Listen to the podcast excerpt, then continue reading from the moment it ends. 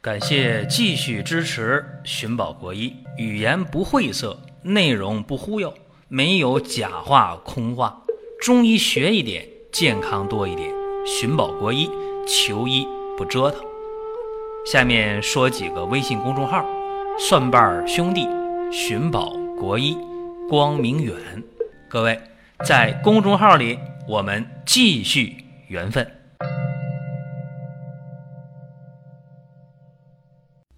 今天我们的话题是轻舟已过万重山。一说这话题，大家说：“哎，今天怎么讲唐诗了？诗词大会了？”都不是，咱们今天讲的还是中医。轻舟已过万重山呢，说这船小，它的灵活性就非常好。当然，这样的事儿呢，不仅在唐诗当中出现，中医当中出现，在实际的战争当中也出现。比方说呢。一九七四年啊，中越的西沙的海战，当时我方的猎潜艇啊，包括舰炮艇啊，都是吨位非常小的。如果我没记错的话，都是吨位在三四百吨、四五百吨这么小的小艇。当时越方的舰艇呢，都在两三千吨啊，比我们大几倍。但是我们在西沙海战还胜利了。还一举夺回了越战的几个岛，这说明小的吨位船小船轻不一定就不行，在实际临床当中也是啊。我们发现很多方法和你想象的真的不一样。那咱们再看另一个问题，就是今天在中药的应用当中，有丸散膏丹各种剂型。当然，大家说不对，我们到医院看中医了，用的最多的还是汤药，是吧？汤药用的最多，因为汤药这个方法啊，它始于伊尹。一说伊尹，有人知道，有人不知道啊。那我这么讲吧，《伤寒杂病论》啊，有一种说法，整个的来源就是来源于伊尹的啊汤液经法，所以这个很厉害了。那么今天我们要按照伊尹最开始开汤药算的话，三千多年了吧？哎，所以这个汤药啊，也是最常见的一种剂型。甚至呢，汤者荡敌也啊！说汤药呢，行速至轻，药力呢最为迅猛，这也是为什么呃汤药最普遍，它就是来得快，吸收的好，所以大家愿意用这个汤药。开汤药呢，就离不开中药饮片了。中药饮片呢，加水去煎啊，这就是汤药。但是我告诉大家，有比这个传统饮片的汤药来的更快的方法，那就是。煮散剂，啊，把这个饮片打成粗粉末，再去煎煮，那来的速度就更快了，而且用量还会减少。这个咱们今天要重点的说一下。大家对于药效来得快、治病治的速度快，百分之百没意见。但是，一说用量少，这大家有意见了，是不是这样抽条了呀？这药是不是就少了？能行吗？大家想一个事儿啊。就是病人，在生病的时候，你想一想啊，整个的胃肠都特别弱，就不说别的病，就说感冒啊，感冒在病当中大家认为是比较轻的了，就一个感冒，是不是都没有胃口了？吃东西都不爱消化，想喝点粥，吃点稀的东西，对吧？吃点流食。那么其他的病也是一旦生病了之后，胃肠负担都重，啊，胃肠道充血水肿，这感冒当中一个很常见的状态。药量多了，增加胃肠道的负担，增加肝肾的负担，影响消化吸收。所以说啊，我们看清代名医叶天士啊《临症指南》这本书，它这里边用药的量都特别少，用药精当，用药准确。所以治病这个事儿，往往不是说大量的药啊就能解决问题的。很多老中医年龄越大。开的药量越少，反而是初出茅庐啊，这些年轻的中医开的药二十克、三十克的开，很多老中医开十克、五克、八克、三克，就这样去开，他就可以驾驭这个药来达到一个治病的效果。所以说啊，我们得知道，人在生病后，肝肾肠胃的负担啊都是有一个限度的，那么药的用量少。不一定是坏事再一个，药的用量少了，患者买药他花的钱也就少，这是一个很严肃的这么一件事儿啊。还有一个大家也得知道，在咱们最常用的这个治病的药物当中，我想说两个。第一个，我想说一下玉屏风散；第二个呢，我想说一下呃银翘散。这两个我常用啊，也常和大家讲。对于这个体虚、爱出汗、爱冒汗、体虚爱感冒的人，用上玉屏风散确实很有效。那么今天大家说我可以买玉屏风颗粒，可以买玉屏风的这个喝的这个玉屏风饮啊，都行。但是啊，你要是愿意动手的话，自己去按照玉屏风散的这个原配方，你把中药打成粗粉，再煎煮一下去服用的话，这个效果会更快，比你在外边买的药成药要快，比你把这个玉屏风散的这个原方的饮片直接煎水。来的还要快，这方面呢，我有体验啊，有体会，我用过，确实好用，既减少了药物的用量，治的效果和速度又快，并且这方面的医案呢，大家可以查到名医蒲辅周老先生，他曾经去治疗这个习惯性感冒啊，是体虚感冒，经常打喷嚏、流鼻涕、刮点风啊，就发烧了，就上呼吸道感染了，就他治这个病啊，用玉屏风散。这原方直接打成粗粉，就是每一包才九颗，二百七十克的药，你说一共才多点儿，对吧？呃，半斤多点儿，直接分成三十包，一包才九克呗。那么结果就这个效果远远超过玉屏风散正常去用达到的效果。看一看，说小剂量真的是轻舟已过万重山。另外呢，我经常和大家讲啊，我说上呼吸道感染还没发烧的时候用上。这个灵窍解毒丸挺好使的，其实还有一个银翘丸啊，和灵窍解毒丸差不多，就差一味药。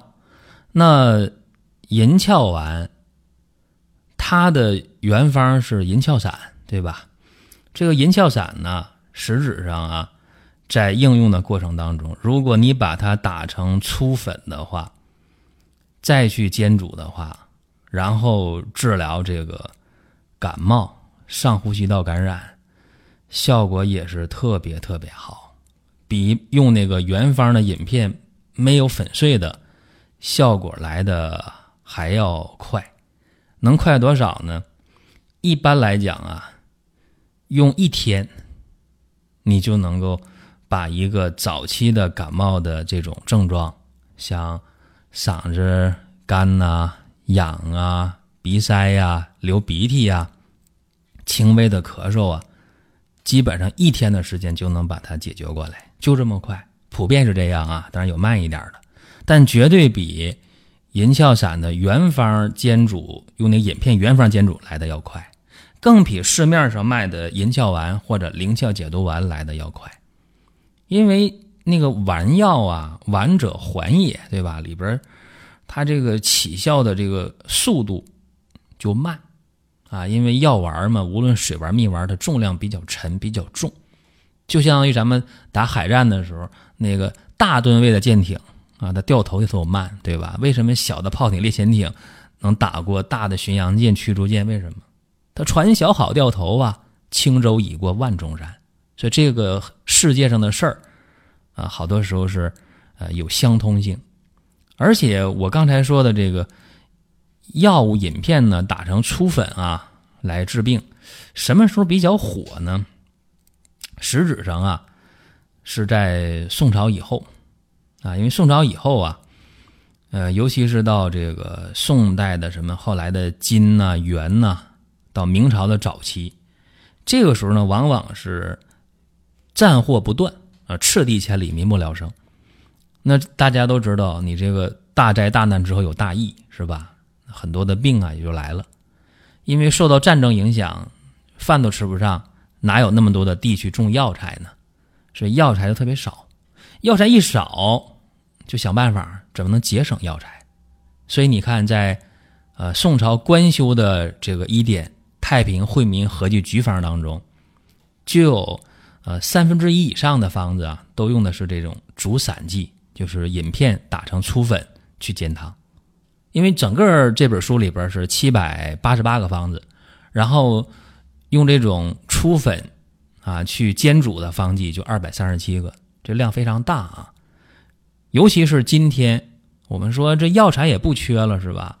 药材的种植啊，非常非常的成规模化、基地化、产业化，人不缺药啊，何必还去这么节约呢？大家没到药店去看，也没到医院去看，代煎中药是吧？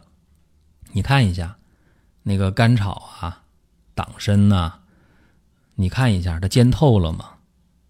包括像葛根呐，这很多药煎完之后了，你把它一掰开，那药芯里边还是干的呢，就根本就煎不透啊！这些产业化流水线生产，要个人煎药的话，为什么说你？要先泡一下呢，泡十分钟。哎，这个各种花叶的要泡十分钟，啊，各种梗啊根儿的药，你泡二十分钟到半小时。为什么泡一下呢？水得浸透到里边去，然后煎煮的时候成分能出来，对吧？所以从这个原则来讲啊，我们应该节约药材，用的时候，嗯，泡透了再煎，或者呢直接打成粗粉去煎，这个效果确实非常好。这给大家呢举这么一些例子啊，而且今天来看，我们用这个竹散剂也是确确实实有优势的啊。这方面我得自我表扬一下啊。大家看啊，我们的很多的产品当中，像大家比较熟悉的啊，这个南宝茶呀，啊，包括呃固发益生茶呀、鲜姿纤体茶呀，啊。包括这个安乐舒啊，啊降脂元呐等等吧，这些都是袋儿泡茶，对吧？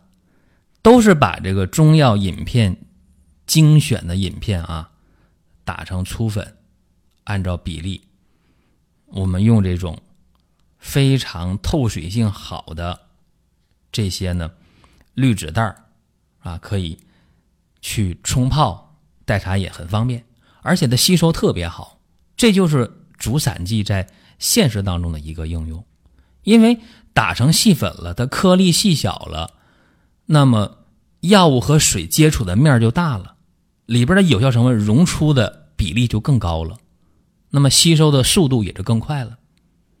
你往现代科学上讲，那就是你这细胞壁被打开了，对吧？那细胞内容物就容易在水中进出，容易被人体吸收呗，对吧？还有一个，就是缩短了你煎煮的时间。现代人说你让我煎药，煎三片药一个多小时，一个半小时，他干吗？他也煎不好，他也不爱去煎。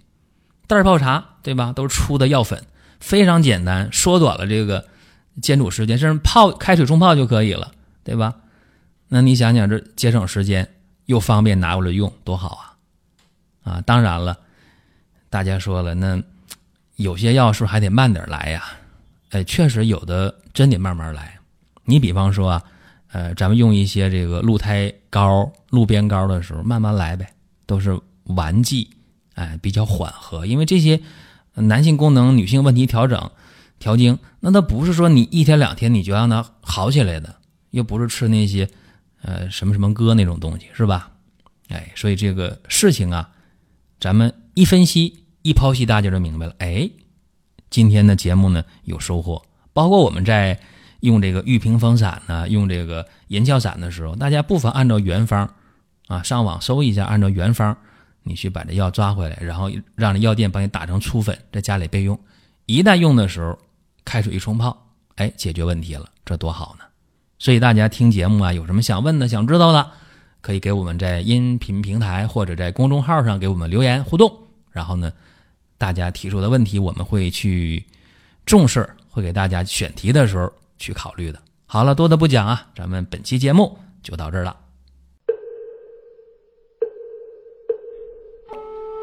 下面说几个微信公众号：蒜瓣兄弟、寻宝国医、光明远。各位在公众号里，我们继续缘分。